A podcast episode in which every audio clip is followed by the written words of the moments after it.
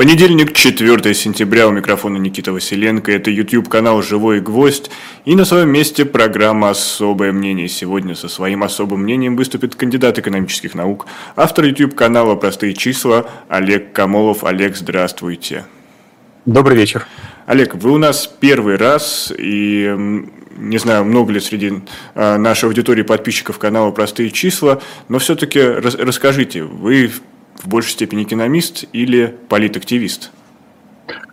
Ну, в современном мире трудно отделять экономику от политики. Э, я в этом смысле и академический исследователь, и вузовский преподаватель, и, конечно, человек с активной гражданской позицией, которая и подтолкнула меня к созданию такого общественно-политического канала, где мы с товарищами занимаемся э, таким политэкономическим просвещением масс. Вот вы сказали ключевое слово «товарищи». Э, я, насколько знаю, вы придерживаетесь левых взглядов. Так ли это? Да, мои политические взгляды принадлежат к левому спектру. Исходят они из того, что моя академическая э, позиция из России, что в любой другой стране мира, России, что в любой другой стране мира занимаются эксплуатацией труда наемных работников, но природа этих правящих классов, конечно, отличается.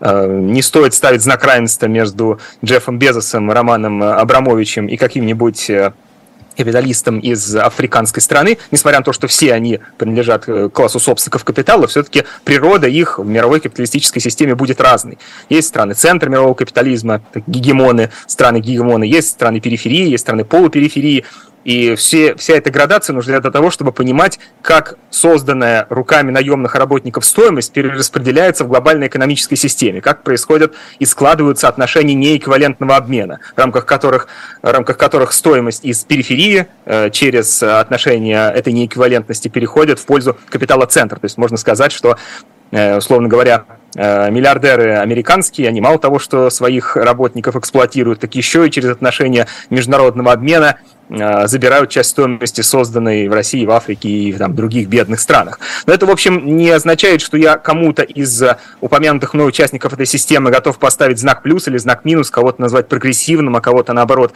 э, жестоким и виноватым во всех проблемах современного мира. Так устроен капитализм, так устроена мировая система экономическая. Она основана на принципах глобального неравенства. Просто каждая страна, каждая хозяйственная система в этой глобальной экономической пирамиде занимает свое место. Это нужно иметь в виду, когда мы описываем геополитические процессы и взаимоотношения между э, крупнейшими акторами современной мировой политики. Но правильно я понимаю, что этот класс, класс угнетателей, правящий класс, он видит Россию как некую такую ресурсную базу, что внутри нашей страны, что снаружи? Ну, конечно, Россия в течение нескольких десятилетий встраивалась в международное разделение труда в роли сырьевой периферии. В этом был заинтересован и правящий класс э, западного мира, который э, воспользовался своей победой в холодной войне.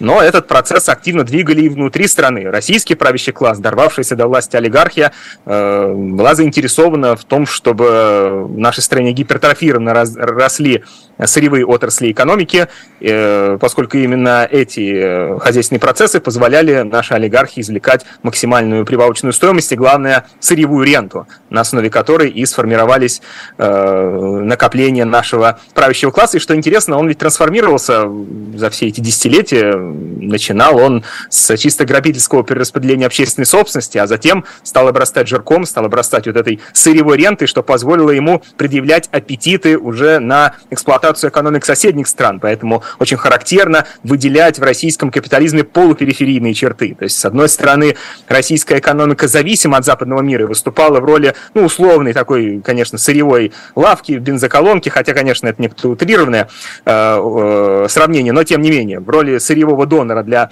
западного мира. Но, с другой стороны, российские олигархи сами имели значительные аппетиты как на постсоветском пространстве, так и в африканском регионе, в Латинской Америке, осуществляли прямые инвестиции, создавали производственные мощности за рубежом. Ну, а теперь, э, когда интересы российского и западного капитала столкнулись на этих территориях, мы видим, как это, эти противоречия выходят на новый уровень и из экономического противостояния перерастают в политическое столкновение. Мне думается, именно в этой э, стезе, в этой сфере, на этой почве лежат основы нынешнего военного конфликта на Украине.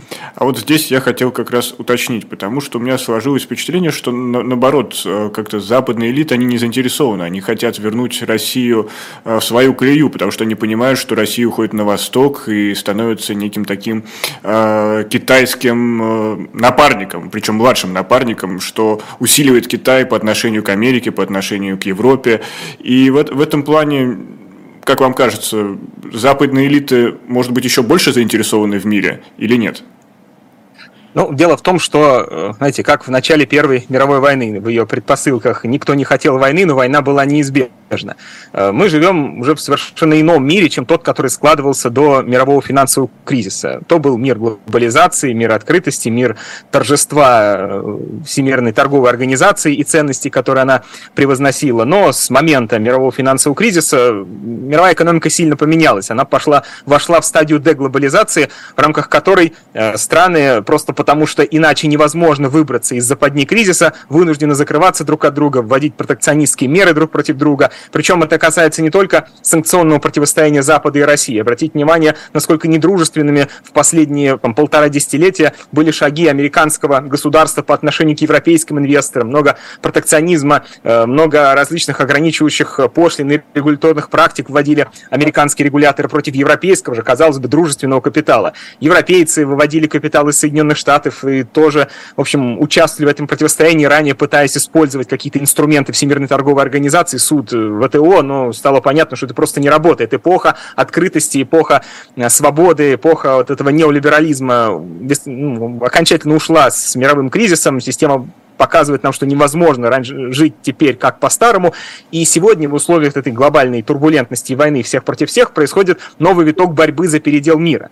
И э, если сегодня в этой борьбе очень ярко проявляют себя два новых таких, ну, один новый, один старый, а второй нарождающийся центр политической концентрации, соответственно, Соединенные Штаты и Китай, то теперь между этими крупнейшими центрами происходит глобальная борьба за передел мира, но остальные страны ищут свое место в этом глобальном противостоянии и пытаются, пользуясь случаем, урвать какой-то кусок новых рынков, новых источников ресурсов, главное, новых рынков сбыта, э, для того, чтобы усилить положение национального капитала, здесь мы видим, насколько тесно крупный капитал э, союзничает с государством. Везде, во всех странах, везде государство выступает инструментом защиты интересов национального капитала как на экономическом, так и дипломатическом, культурном и вот уже на военном уровне. Отсюда получается, что противоречия капиталов не позволяют э, системе оставаться такой, какой она была э, до мирового финансового кризиса. Отсюда западный капитал просто желая компенсировать свои потери, понесенные в связи с глобальным экономическим кризисом, естественно, стало наступление, осуществлять наступление на,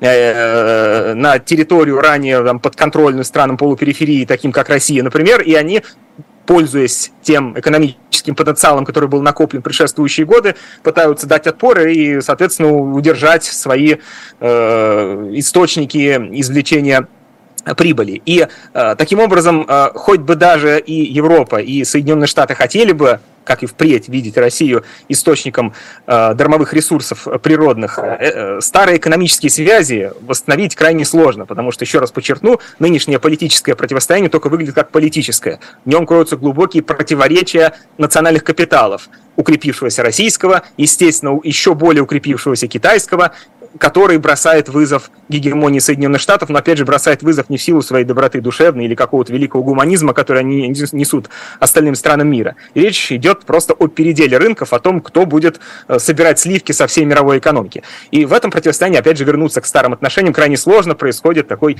естественное, такое естественное перераспределение экономической материи, и мы видим, что Китай в этом противостоянии явно укрепляется, перетягивая Россию с ее большим ресурсным потенциалом в сферу своего влияния.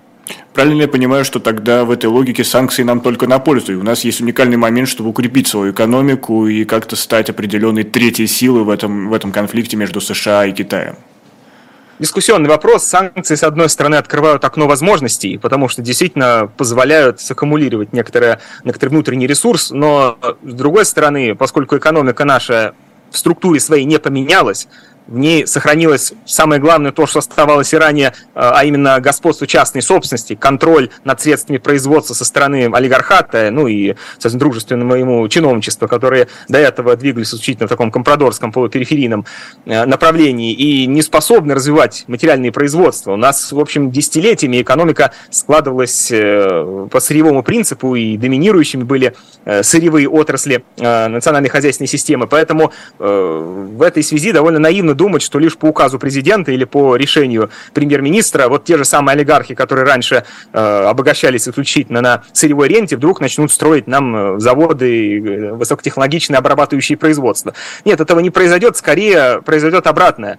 Э, точнее, в общем, останется то, как было, а именно российский капитал попытается просто найти и уже активно ищет, и, по сути, нашел новый центр притяжения в виде китайской экономики, который он будет активно обеспечивать э, своими ресурсами в обмен на иностранную валюту, так же, как это происходило по отношению к прежнему центру накопления, а именно Европейскому Союзу, к которому так активно дрейфовала э, российская олигархия.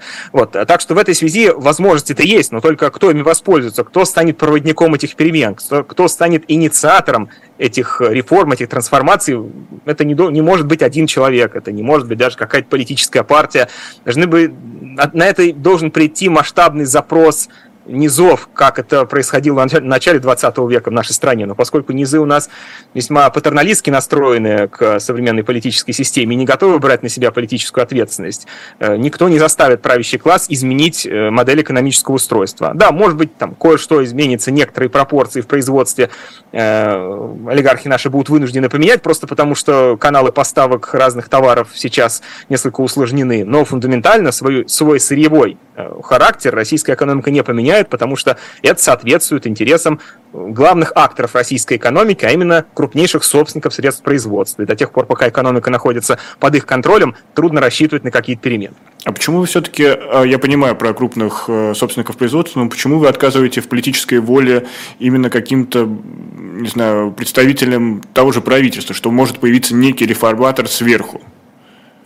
Э, ну, потому что государство есть продукт классовых отношений. Мы имеем, как известно, мы имеем такое государство, какое заслуживаем. Ну, это такая обывательская мысль, которую часто, в общем, верно, ее воспроизводят весьма уместно, но только под ней кроется э, соотношение классовых сил. Мы имеем государство, которое отражает то, насколько силен и, собственно, какую политическую и экономическую модель хочет видеть правящий класс, который является истинной властью в нашей стране. Ведь вряд ли мы с вами будем утверждать, что э, чиновники э, или депутаты имеют какую-то собственную политическую волю и могут самостоятельно влиять на экономические процессы. Ведь та политическая система, которая складывается в России десятилетиями, э, вполне четко заточена под интересы нашего господствующего класса олигархического, поскольку эта политическая модель гарантировала консервацию вот этой экономической отсталости, деформированной структуры экономических отношений.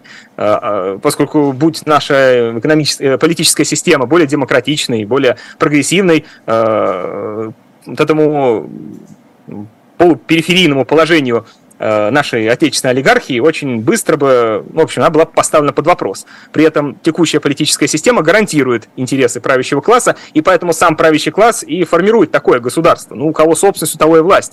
Наивно полагать, что 10 сентября этого года, придя на выборы, мы галочкой в бюллетенях можем на это как-то повлиять, если мы в дальнейшем не готовы защитить свой голос. Э, но все равно вот вы упомянули олигархов, простите, что перебиваю, Олег, но вот вы упомянули олигархов, и здесь э, действительно, они же могут могут как-то влиять, у них есть некие рычаги управления. Более того, они себя ассоциируют с Европой. Они хотят, чтобы все было как раньше. Не может быть новая семибанкирщина, которая возьмет и вот начнет эти реформы. Э, текущее государство, таким, как мы его привыкли видеть последние пару десятилетий, э, сложилось не просто так, на смену суперлиберальному президенту 90-х годов, который должен был обеспечить условия для распределения общественной собственности между несколькими крупными центрами накопления. Эти сложившиеся в 90-е годы олигархи стали заинтересованы в президенте и в политической власти совершенно другого рода, в сильной руке, в крепком таком, э, э, э, э, национально ориентированном президенте президенте, который э, позволит просто сохранить награбленное и позволит затем российскому укрепившемуся правящему классу продвигать его интересы за рубежом. И в этой связи сейчас, когда речь идет о дележе рынков, о э, защите интересов российских корпораций за рубежом, они многое потеряли в последние годы, им не вернуть свои прежние активы без опоры на текущее государство. Собственно, та государственная система, которая сложилась сейчас, она в полной мере удовлетворяет интересам этого самого правящего класса. При этом вы, конечно, можете мне задать вопрос, а как же российские олигархи столько потеряли в связи с началом специальной военной операции? Счета у них там арестовали за рубежом, и э, бизнес они потеряли, и часть рынков у них отжали. Ну, так это результат просто плохого планирования и отсутствия э, достаточно, достаточно развитого прогнозирования в стенах самого российского государства, которое просто приняло ряд ошибочных решений и тем самым подставило российский олигархат, но само по себе противостояние, при, приложение военной силы – это следствие обострившейся глобальной конкуренции за передел рынков. Поэтому в этом смысле все, что происходит сейчас, оно фундаментально исходит из интересов российского олигархата, и в этом смысле разве что в их интересах будет поменять ту или иную фигуру в руководстве государства, просто чтобы политика была чуть э, более, э, так, чуть, чуть менее ошибочной, я бы вот так сказал. Но совершенно точно они не заинтересованы в фундаментальной смене э, политико-экономической парадигмы в нашей стране. Ну, давайте пофантазируем. Сейчас как раз э, Россий, капитал этих олигархов снова обращен внутрь России. Э, президент, можно сказать, потребовал от них, чтобы они возвращали деньги внутрь страны. Ну и, в принципе, для них все остальные рынки закрыты, если не брать какие-то теневые модели обхода санкций. Но если мы пофантазируем, какой сектор экономики, российской экономики, может вывести Россию на качественно новый уровень экономической модели и снять нас с этой самой нефтегазовой иглы?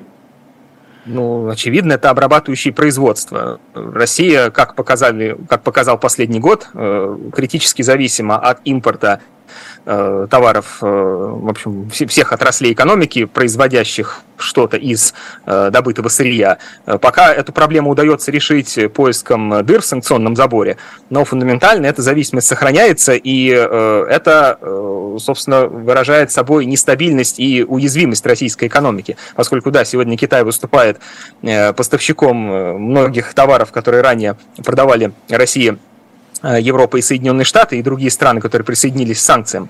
Но в этом смысле зависимость от Китая, такая абсолютная зависимость, э, как от э, э, такого соломинки последней надежды, она, ну, в общем, явно не способствует укреплению и развитию национальной экономики. Уж если бы речь шла о построении нашей хозяйственной системы на новых прогрессивных началах, где интересы олигархов не господствовали бы над общественными интересами, то, конечно, в такой системе э, приоритет должен был, был быть отдан высокотехнологичному производству, которое подтянуло бы за собой и э, отечественное образование, и уровень развития здравоохранения, и науку, поскольку все они являются производными от материального производства, простите за тавтологию. Если экономика не предъявляет спрос на высокограмотного специалиста, на здорового человека, на высококультурного гражданина, то эти отрасли будут, эти сферы нашей жизни будут загибаться вместе с обрабатывающими производствами. Но, опять же, это все лишь благие пожелания, уж поскольку текущий правящий класс в этом не заинтересован фундаментально, то мы можем лишь озвучивать это как благие пожелания и хорошие советы, но за ними совершенно точно ничего не поменяется до тех пор, пока, опять же, не будет решен вопрос о собственности, пока, э, в общем, э, сами средства производства не попадут э, в руки не просто других людей, а другого класса с антагонистично противоположными текущему правящему классу интересами. Вот если говорить о международной арене, то президент Российской Федерации Владимир Путин пытается в том числе и поменять правила игры, воспользовавшись ситуацией, и в частности отойти от доллара, отказаться от доллара как расчетной валюты. Но недавно было заявление, например, финансиста Михаила Задорнова, который назвал зависшие рупии, которые не конвертируются, неочевидной причиной падения рубля недавнего. И в этом плане действительно, если у, у России ресурсы на то, чтобы э, подвинуть доллар пользу, не знаю, юаня или еще кого-нибудь, тех же рупий, э, с, с пьедестала расчетной валюты в мире? Э, ну, в вашем вопросе я так вычленил две составляющих. Ну, во-первых, э, тезис о падении рубля, и связано ли это с рупиями. Ну, если и влияет этот объем непроданных рупий, поступивших за российский экспорт, то я думаю, что это он играет второстепенное значение, поскольку объемы внешней торговли России с Индией ну, невелики в сравнении с другими странами, и объем этих рупий не столь велик, чтобы э, провоцировать тектонические сдвиги на российском финансовом рынке. Скорее, речь идет просто о изменившихся пропорциях экспорта и импорта, о высоком спросе со стороны государства на импортные поставки в связи с, со специальной военной операцией. Кроме того, российские э, юридические лица активно выкупают у нерезидентов их активы, которые они оставляют в России в связи с уходом из страны э, вот, в последние э, полтора года. Все это провоцирует спрос на иностранную валюту и девальвирует рубль. Это фундаментальные факторы. Есть, конечно, и множество менее значимых, но все-таки э, проблему с индийскими рупиями я бы отнес куда-нибудь во второй эшелон по их значимости. Что касается роли доллара в российской и мировой экономике, ну, все мы помним эти разговоры, которые начались еще в начале 2000-х годов в какой-нибудь передаче «Однако» по УРТ, где не сегодня, не завтра ведущие прогнозировали американскому доллару крах вместе со всей американской экономикой. Но если мы посмотрим на динамику изменения роли доллара в мировой хозяйственной системе за последние лет 20, то видим, что она осталась практически непоколебимой. Чуть-чуть сократилась роль доллара в международных резервах, где-то на 10 процентных пунктов, но не потому, что какая-то одна валюта начинает замещать доллар. Нет, все валюты просто по чуть-чуть прибавили, и вот в совокупности потеснили доллар на 10 процентных пунктов. В итоге на момент до начала СВО примерно 60 процентов международных резервах были номинированы в американской валюте. Ну, в связи там, с отключением России от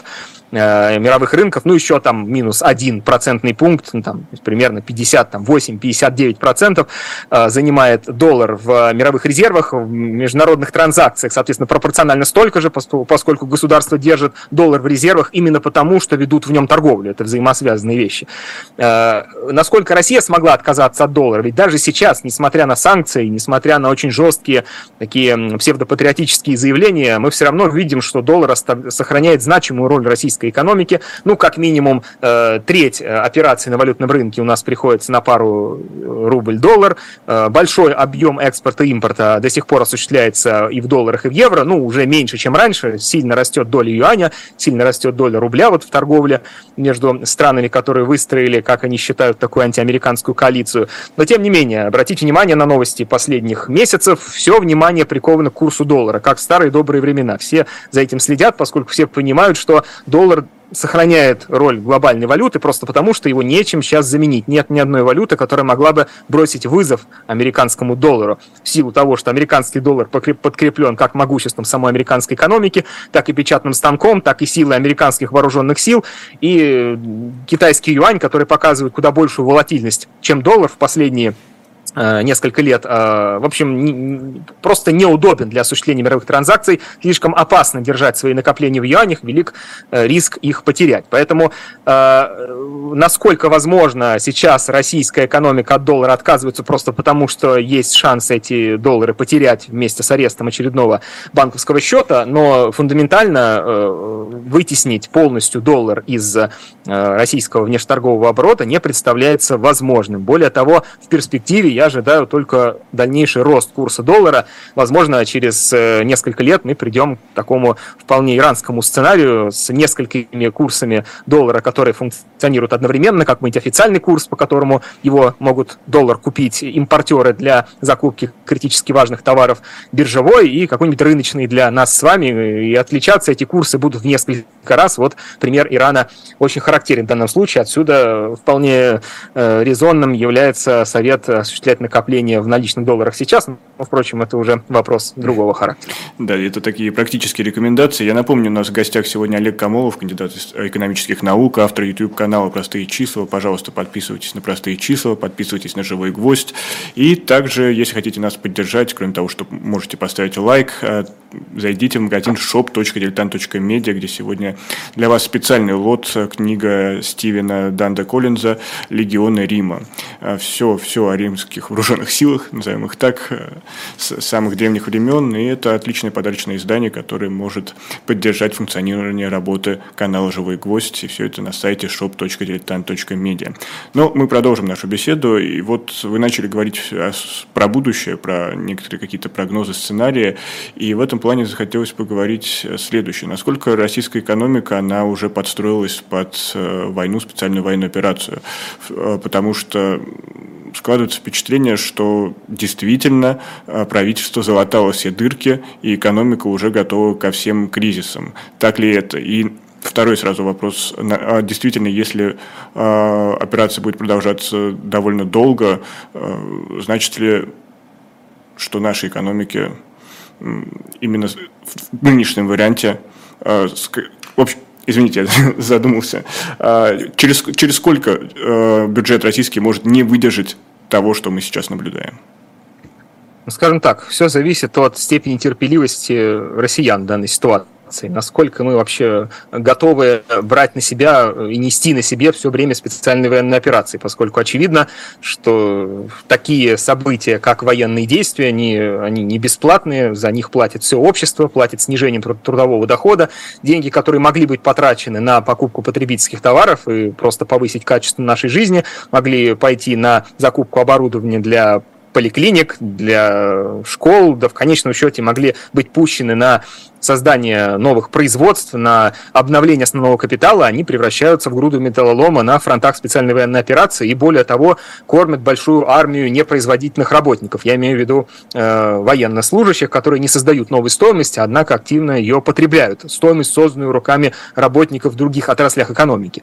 И в целом, э, как бы, в принципе, страна в условиях очень жестких ограничений экономически может жить сколь угодно долго, но все-таки в сравнении с XIV веком мы сейчас с вами довольно вольготно себя чувствуем, и там голод нам не грозит, и, наверное, тотальные эпидемии, и массовые смерти. Поэтому, в принципе, если уж э, общество будет готово к этому, терпеть экономические неурядицы, оно может, ну, сколь угодно долго, бесконечно затягивать пояса. Ну, какая-нибудь Северная Корея э, живет в условиях очень скромного уровня потребления домохозяйств, но национальная философия и там разные формы принуждения со стороны государства позволяют эту систему поддерживать на плаву. Поэтому само по себе оно вряд ли распадется. Скорее всего, э, появится какой-то какая-то инициатива со стороны определенных социальных групп, со стороны э, одного из классов, которые будут заинтересованы в перемене сложившейся ситуации, когда по-старому будет жить невозможно. Но это уже такие политические аспекты. Что касается экономики, надо понимать, что уже сейчас финансирование специальной военной операции тяжелым бременем ложится на нашу экономику, и это не всегда видно невооруженным глазом. Государственная статистика активно скрывает э, негативные социальные и экономические последствия э, кризиса военного и политического ну, вот, последних лет. Извините, перебью, вот прям цитата, что Владимир Путин э, сообщил, что Россия вошла в пятерку крупнейших экономик мира и обогнала Германию по паритету покупательной способности и объема экономики. Вот э, как на это, например, в этом случае рассматривать такие заявления? Ну, это бестолковый показатель, поскольку, знаете, Индия еще выше, чем Россия стоит в этом рейтинге. Будем ли мы ориентироваться на экономику Индии по уровню ее развития, по качеству жизни и по другим макроэкономическим показателям? Очевидно, не на Индию, а скорее на Германию будем ориентироваться, пытаясь догнать ее, а не Индию. Так что все эти сравнения по номинальному ВВП, пусть даже по считанному по паритету, не имеют, по сути, никакого значения, доколе мы не разделим этот э, показатель на количество людей, проживающих на территории России, а вот по показателю ВВП на душу населения э, Россия сильно отстает от э, экономически развитых стран, стран центра мирового капитализма. Кроме того, этот показатель не учитывает неравенство, поскольку распределение э, стоимости в России крайне неравномерно. Это приводит к обогащению правящего класса и, в общем, снижает доходы простого труженика, причем очень характерно эту проблему можно рассмотреть через такой статистический показатель, как уровень бедности в России. Вот не дали, как в первом квартале этого года, э, ну, может быть, уже и за второй квартал вышли данные, я вот не проследил, но за первый квартал Росстат опубликовал данные о количестве бедных в России, их у нас 13,5 миллиона человек, и на самом деле это удивительно мало на, на фоне санкций, на фоне падения ВВП на 2%. Э, показатель бедности за 2022 год даже снизился на 0,8% по сравнению вот с первым кварталом 2022 года. То есть у нас война за окном, а бедность снижается. Как так? Почему? Ну и, конечно, этим не применули воспользоваться российские э, бюрократы, наши чиновники олигархи. В общем, возносят это как пример э, разумной э, и эффективной экономической модели, которая позволяет удерживать самое жесткое внешнее давление. Но если присмотреться к тому, как Росстат оценивает уровень бедности, то можно обнаружить целый ряд макроэкономических искажений, которые вообще меняют картину, переворачивают ее с ног на голову. Ну вот на первый, опять же, квартал 2023 года размер вот этой условной потребительской корзины, по которой Росстат мерит уровень бедности, составляет 14 тысяч рублей, там, с копейками, 14 тысяч 26 рублей. Но, во-первых, первая проблема. Сама корзина, очевидно, слишком маленькая. Уж полон интернет разных э, примеров того, как и блогеры, и журналисты, и депутаты муниципальные пытались на собственной шкуре испытать, что такое жить на 14 тысяч рублей, можно ли вообще выжить на эту потребительскую корзину. Оказывалось, что совершенно это невозможно, разве что физиологическое выживание можно поддерживать, но не воспроизводить рабочую силу, что очень важно с экономической точки зрения. То есть, при, первое, корзина э, неадекватно занижена по своему объему, что уже снижает уровень бедности э, статистически. Вторая проблема – это структура корзины. Ну, в общем, Росстат подробно расписывает содержание лишь ее продуктовой части а к получившейся сумме добавляют э, еще столько же, это деньги на непродовольственные товары и услуги. В итоге структура потребительской корзины у нас выглядит как 50% еда, 25% непродовольственные товары и 25% услуги. Значит, 50, 25, 25. Однако в реальности, по данным самого же Росстата, вот такая структура потребления не соответствует среднему значению по стране. У нас среднее домохозяйство не 50% э, дохода тратит на э, еду, а только 36%. Это важно. Почему почему завышение э, доли продовольствия в потребительской корзине искусственно занижает уровень бедности? Ну, потому что цены на продукты питания у нас растут медленнее всего.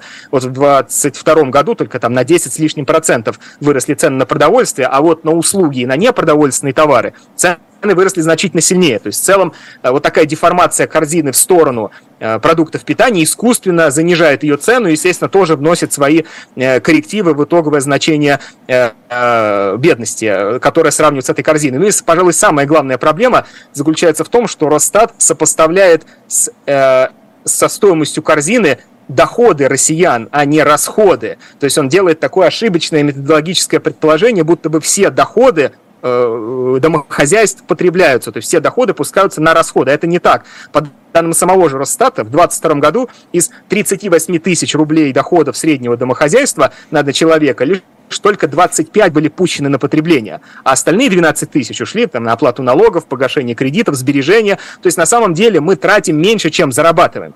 И если сравнить потребительскую корзину не с доходами, а с расходами домохозяйств, то окажется, что как минимум у 20 10% населения страны доходы, то есть э, расходы будут меньше, чем размер потребительской корзины. А 20% населения страны – это уже под 30 миллионов человек. Это значительно больше, чем тот уровень бедности, который называет у нас Росстат. Ну, если еще дальше шагнуть, еще сильнее уточнить методологию и построить корзину э, в соответствующую средним пропорциям потребления российского домо, э, российских домохозяйств, то есть как бы продовольственную часть умножить на 3, а не на 2, как у нас, то в итоге окажется, что за чертой бедности у нас 50% населения сейчас находится. Это подчеркну по тем же данным Росстата, только посчитанным по более такой адекватной и, и точной методологии.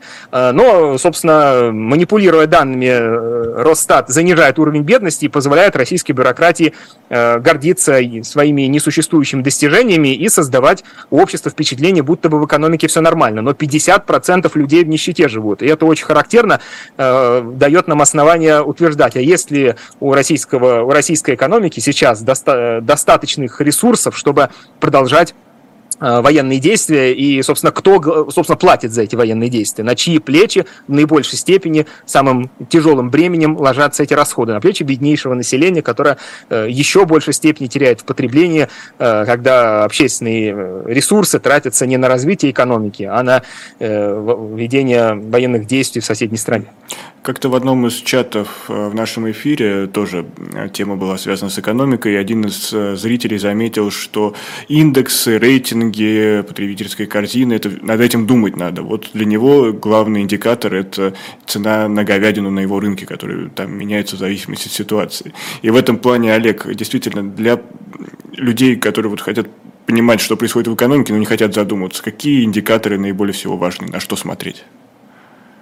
Трудно сказать, поскольку все эти индикаторы очень обманчивы, если не дать им правильную интерпретацию. Собственно, для этого мы и создали канал «Простые числа» с коллегами, чтобы э, обеспечивать какой-то минимальный уровень грамотности нашего населения и объяснять ему хитросплетение э, макроэкономических показателей и вообще противоречия современного мира, поскольку на какой экономический показатель не взгляни, его можно трактовать двояко, и инфляцию, и курс доллара. Ну вот э, достаточно сказать, что при падении рубля, который, естественно, повлечет за собой рост цены, уже повлек на целый ряд импортных товаров, какие заявления последовали от наших чиновников и депутатов, дескать, нечего смотреть на доллар, мы все получаем доход доходы в рублях, и тратите вы их в магазине тоже рубли, а не доллары, какой вам черт до курса доллара? И вообще, как сказал какой-то депутат, я не видел ни, одной, ни одного грустного выражения лица на улице, э, несмотря на то, что доллар перевалил за уровень 100 рублей э, летом этого года.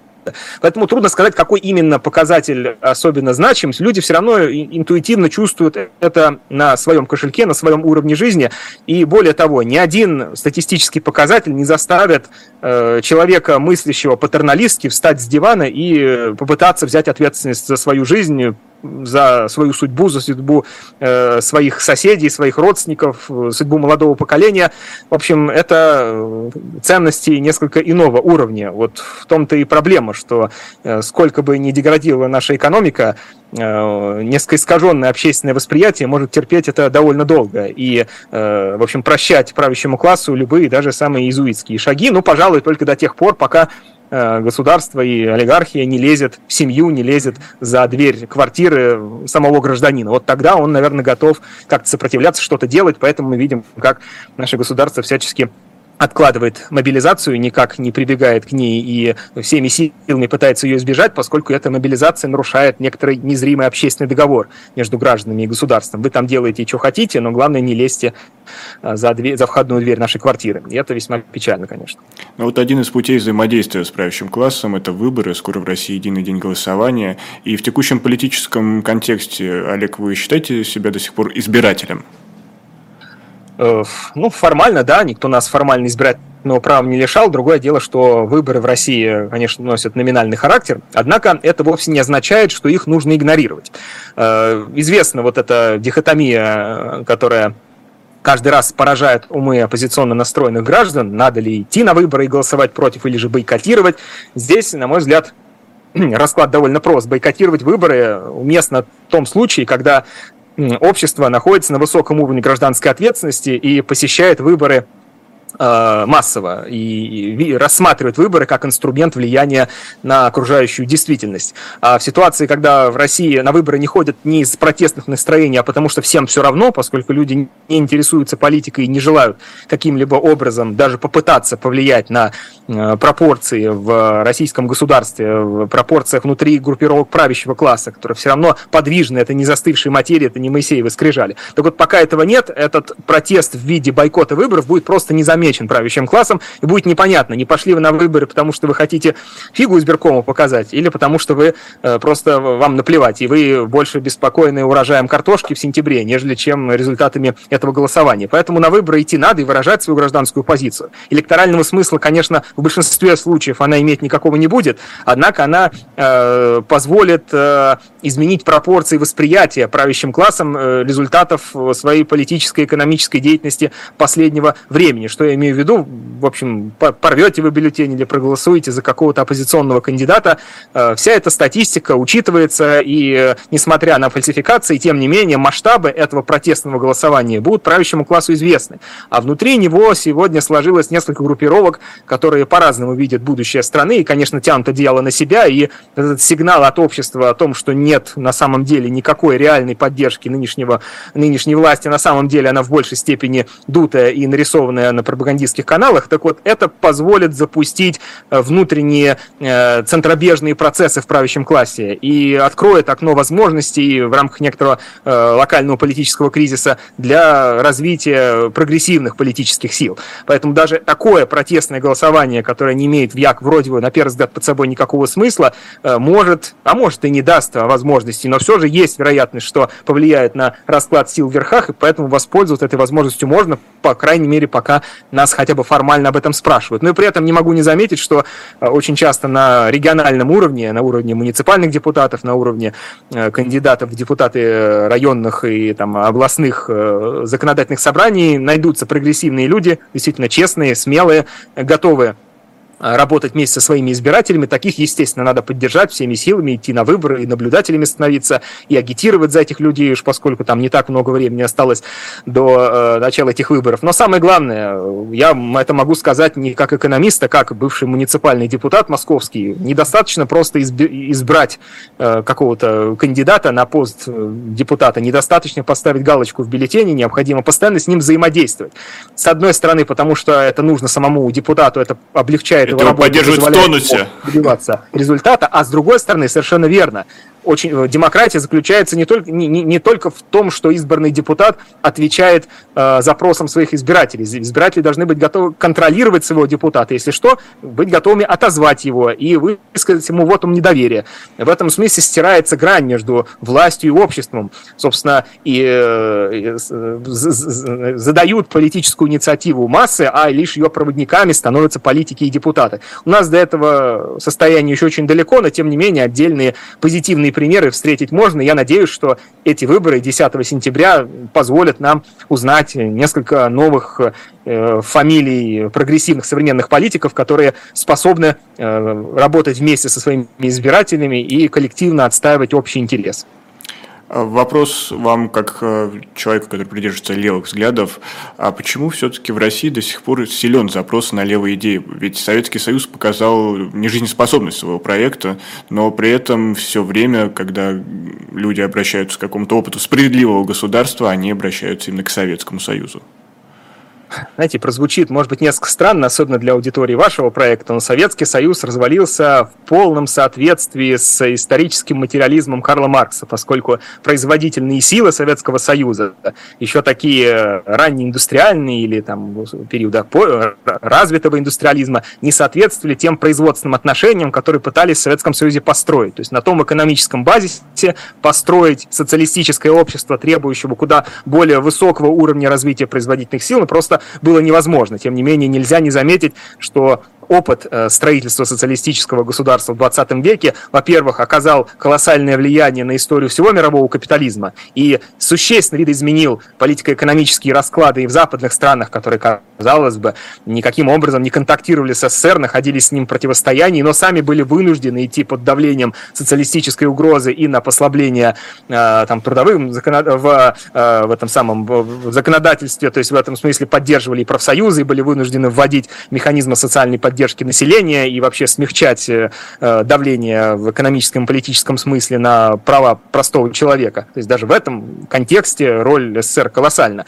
Э, но при этом само по себе появление такого социалистического проекта в 20 веке, такого масштабного, не какой-то случайной революции в периферийной стране, которая продержалась три дня и потом рухнула под э, напором внутренних противоречий. Все-таки это крупное государство, которое жило почти весь 20 век, достигло колоссальных успехов в науке, в промышленности, в, и победила в крупнейшей войне 20 века, в целом появление такого проекта, который продержался довольно долгое время, говорит о том, что в самом капитализме, в капиталистическом способе производства назрели такие глубокие противоречия, которые разрешить капиталистическими же методами все сложнее. И вот мы с вами наблюдаем, несмотря на э, заявления некоторых э, западных идеологов о конце истории, тут я, конечно, Фрэнсиса Фукуяму вспомню с его знаменитым изречением о конце истории, которое он произнес в 90-е годы, казалось казалось бы, все, рухнула империя зла, рухнул железный занавес, и теперь мир будет жить в процветании, согласии, э, глобализме, э, свободной торговли и э, всемерного развития предпринимательского,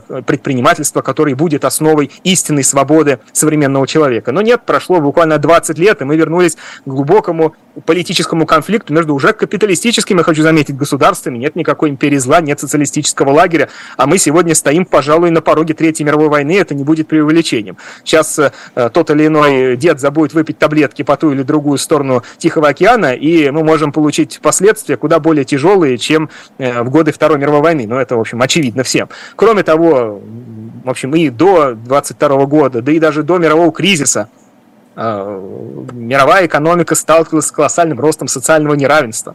Об этом написаны десятки трудов самыми известными экономистами современности. Проблема неравенства, проблема неравномерного распределения стоимости внутри экономики, когда обогащается правящий класс, при этом сами э, создатели э, новых товаров, услуг, новой стоимости оказывается не удел. Все это во-первых, является просто выражением несправедливого характера распределения угнетает одних за счет других, но с другой стороны, что еще более важно, вносит дисбалансы в развитие мировой экономики. И кризис 2008 года только на первый взгляд выглядит э, такими э, лишь масштабными последствиями случайного э, кризиса ипотечного кредитования в Соединенных Штатах.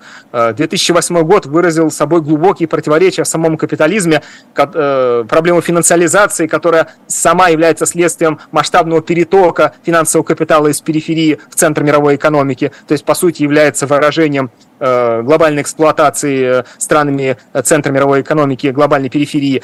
В общем, в конечном счете капитализм находится сейчас в довольно глубоком кризисе. И не только левые об этом говорят. Можно услышать такие слова в, в исполнении вполне себе буржуазных политиков западного мира. Другое дело, что выйти из этого противостояния, из этого конфликта, из этой масштабной общественной трагедии старыми инструментами, вот этими идеей э, торжества частного собственника, который на своем предпринимательском горбу вытянет нас из всех экономических бед. Ну, такая модель не работает. Мы это с вами видим сейчас повсеместно. И вот рыночными инструментами наша страна пришла к структурной деградации экономики, э, искусственному, ну, гипертрофированному росту сырьевых отраслей, которые росли и при этом угнетали обрабатывающую промышленность не потому, что так захотел злой чиновник, а потому что норма прибыли в обрабатывающих производствах была значительно выше, э, то есть в добывающих производствах была значительно ниже, чем, выше, чем в обрабатывающих. И это способствовало перетоку капитала в сырьевые отрасли и э, усиливало структурный дисбаланс. То есть естественное движение капитала будет усиливать э, выгодные, высокорентабельные производства и угнетать те, э, которые достаточно нормы прибыли не приносят. Так что в этом смысле даже сейчас, возвращаясь к проблемам России, почему левые идеи у нас актуальны? Потому что в общем, 30 лет движения по рыночному пути привели нас известно куда. И если дальше двигаться по этому направлению, никаких, никакого света в конце тоннеля не наблюдается. Более того, частный собственник будет стремиться всегда к личному обогащению. И частный собственник на периферии, в стране сырьевой, в стране с рентоориентированной экономикой, будет поддерживать эту модель и будет всячески усугублять эти дисбалансы, поскольку это выгодно лично его кошельку. И до тех пор, пока в системе национальной экономики не будут выстроены другие отношения, другие механизмы распределения, я здесь для вашей аудитории, наверное, произнесу ругательное слово, механизмы планирования экономического, которые возможны только в условиях общественной собственности на средства производства. Ну, то есть вы, вы случае... сейчас буквально предлагаете отменить частную собственность? или, или, или как? Э, ну, скажем так, э, это такой вопрос, который не решается, знаете, одним э, щелчком пальцев. Я хочу лишь сказать, что в тех экономических предпосылках, вот, которые, которые складываются сейчас, рассчитывать на естественные такие традиционные рыночные механизмы возрождения российской экономики не приходится, поскольку капитал течет по пути наименьшего сопротивления, он течет в сторону максимизации нормы прибыли. И чтобы повернуть эти реки вспять, нужны совершенно иные механизмы управления. Недостаточно государственного регулирования, недостаточно кейнсианской политики, которая подкручивает увеличивает процентные ставки и борются с э, рыночной волатильностью. Здесь нужны э, инструменты сознательного управления экономической материей. А это плановая экономика, как ни крути. Нужно поставить перед экономикой некоторые цели э, развития передовых отраслей. Но, правда, цели эти должно поставить не бюрократия должна поставить, а общество должно поставить. Но ведь главная Отсюда... беда плановой экономики – это то, что она убивает конкуренцию. Это же может привести к большому кризису она убивает рыночную конкуренцию. А рыночная конкуренция – это Э, весьма специфическая среда. Конкуренция не равно соревнование. Плановая экономика не убивает соревнования. Более того, в Советском Союзе было понятие соцсоревнования. Разным предприятиям давали госзаказ, и они выполняли его с большим или меньшим успехом. Рыночная конкуренция – это совершенно иной характер хозяйственных отношений. Она предполагает, что проигравший в этой конкурентной борьбе разоряется, а значит, э, ну, в общем случае, там, понятно, есть частности, и работники этого предприятия несут на себе все издержки, лишаясь зарплаты, лишаясь э, заработной платы, ну, лишаясь заработной платы, лишаясь места работы и э, неся на себе все издержки вместе с частным собственником. Но, опять же, дело-то не в этом. Э, человеку свойственна конкуренция, ну, вот в смысле межличностной конкуренции, в смысле соревнований. Поэтому плановая экономика вовсе не предполагает отмену этого фундаментального свойства человеческой личности и э, социальной коммуникации. Вопрос, кто поставит задачи, ради которых будут соревноваться лучшие исполнители. Э, кто должен поставить эти задачи? Рынок ставит задачу очень просто. Что прибыльно, то и будет расти. В плановой экономике эту задачу должно поставить общество. И это очень сложная демократическая задача. Куда более сложная, чем построение любого э, самого развитого э, буржуазно-демократического общества, где речь идет только о создании такого пространства для конкуренции политических партий. В плановой экономике должен проявлять себя, э, проявлять себя высшая форма демократии, способность к э, такому э, принципам общежития, к принципам коллективного принятия решений, где само общество выступает источником власти, а государство лишь только его проводником. И отсюда плановая экономика – это не про то, как посчитать, какое количество гвоздей нужно произвести для строительства цирка и автозаправки. Нужно понять, а нужно нужна ли вообще автозаправка в этом месте? Или здесь лучше разбить парк и поставить лавочки для э, детей и пенсионеров? Вот такие вопросы, вопросы целеполагания, они должны решаться с помощью развитых демократических институтов. Поэтому плановая экономика без развитой демократии невозможна. А развитая демократия – это ответственность каждого из нас, способность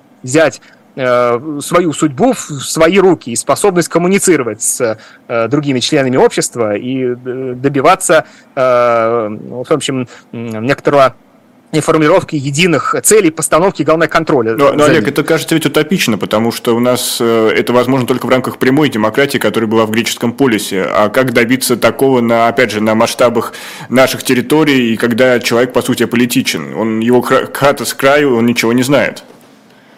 Ну, всегда ли так было в истории человечества? Нет, наш сегодняшний социум сложился в определенных экономических условиях. Э, отмотать лет на 50 назад наше общество было другим. Я не говорю хорошим или плохим, лучше или хуже, вообще это не вопрос науки. Оно было другим.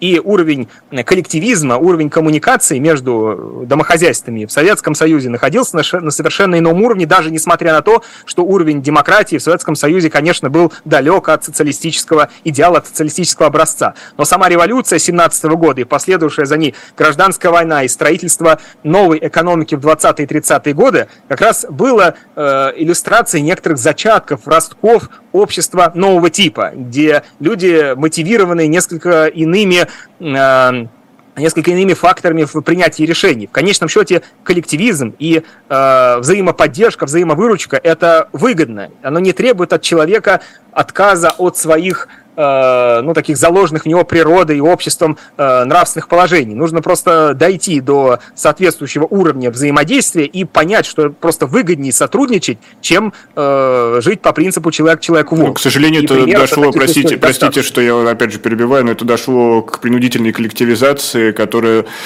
привело к тому, что урожай скрывали, это привело к голоду. То есть, как, почему, почему в этот раз мы не можем не избежать этого сценария? Очень важное слово принудительная коллективизация. Конечно, ленинские планы и план других советских э, экономистов и государственных руководителей заключался в том, чтобы естественным образом подвести деревню к кооперации. Я думаю, вы не будете со мной спорить, что крупные агропромышленные производства более эффективны, чем мелкие э, частные э, подсобные хозяйства. Собственно, в этом была главная идея и Ленина, и других большевиков, там, Сокольникова, Струмилина. Смысл в том, что просто не было времени к тому, чтобы подтолкнуть деревню естественным образом эволюционно довести ее до э, принятия вот этих э, принципов коллективного хозяйствования. На пороге была Вторая мировая война, все прекрасно понимали, что стране нужно э, концентрировать ресурсы на развитие военно-промышленного комплекса, на повышение обороноспособности, и поэтому пришлось этот естественный процесс проводить через колено, проводить принудительно, и, конечно, он это повлекло за собой существенные недостатки, однако в конечном счете мы, я ни в коем случае там не, не пытаюсь тут давать какие-то политические оправдания, не об этом сейчас наша передача.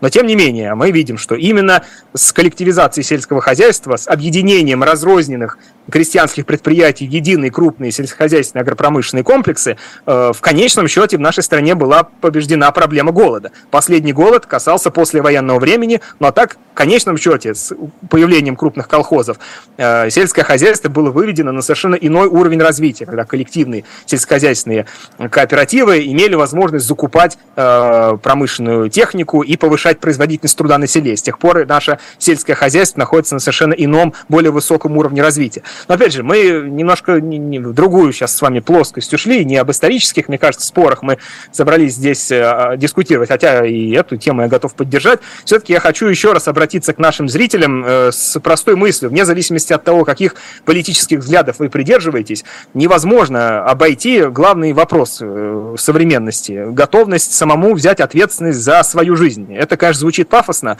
но на самом деле отражает вполне конкретные шаги, которые должен быть готов сделать простой человек. Ну, начиная с того, что просто познакомиться с соседями по лестничной клетке и коллективно проконтролировать деятельность управляющей компании, вообще, насколько она вас обман, обманывает, и действительно ли вы получаете тот уровень ремонта и уборки подъезда, за который платите. Более высокий уровень объединиться с соседями по э, дому и с другими домами и противостоять уплотнительной застройке во дворе, когда, опять же, вот напрямую нарушают ваши права, вырубают деревья, строят на месте детской площадки торговый центр или заправку, не спросив вашего мнения на сей счет. Так этому надо противостоять, нарушаются ваши права, а противостоять этому можно только коллективными действиями. И мой опыт муниципального депутатства показывает, что это реально работает. Более высокий уровень – это уже объединение на производстве, объединение в крупные профсоюзы, которые способны коллективно диктовать волю э, собственнику предприятия и продвигать свои интересы в плане условий труда, повышения заработных плат и так далее. То есть этой демократии нужно учиться. Она не придет сама по себе, но на уроки надо ходить, уроки нельзя прогуливать. Нужно накачивать эту социальную мускулатуру. И опять же, вне зависимости от того, каких политических взглядов вы придерживаетесь, и, на, обращаюсь к нашим зрителям, история показывает, что ничего хорошего в нашей жизни не дается просто так. Все дается борьбой, трудом и болением сердца, как сказал советский академик Алексей Ухтомский. Демократии надо учиться. Кандидат экономических наук, автор YouTube-канала «Простые числа» Олег Камолов был сегодня в «Живом гвозде». Но, Олег, у нас меньше минут остается, прежде чем вы уйдете, я задам традиционный вопрос. Занимаясь политэкономией в России, вам удается сохранять оптимизм? Да, вполне, иначе я не был бы политическим деятелем. Как сказал Владимир Ильич Ленин, революционер должен сохранять э, оптимизм и чувство юмора. А, и самую иронию, что очень важно. Очень важно, действительно. Еще раз, Олег Камов, спасибо большое. Спасибо нашей аудитории, зрителям и слушателям. Это была программа «Особое мнение». Провел я, Никита Василенко. До новых встреч. Берегите себя. До свидания.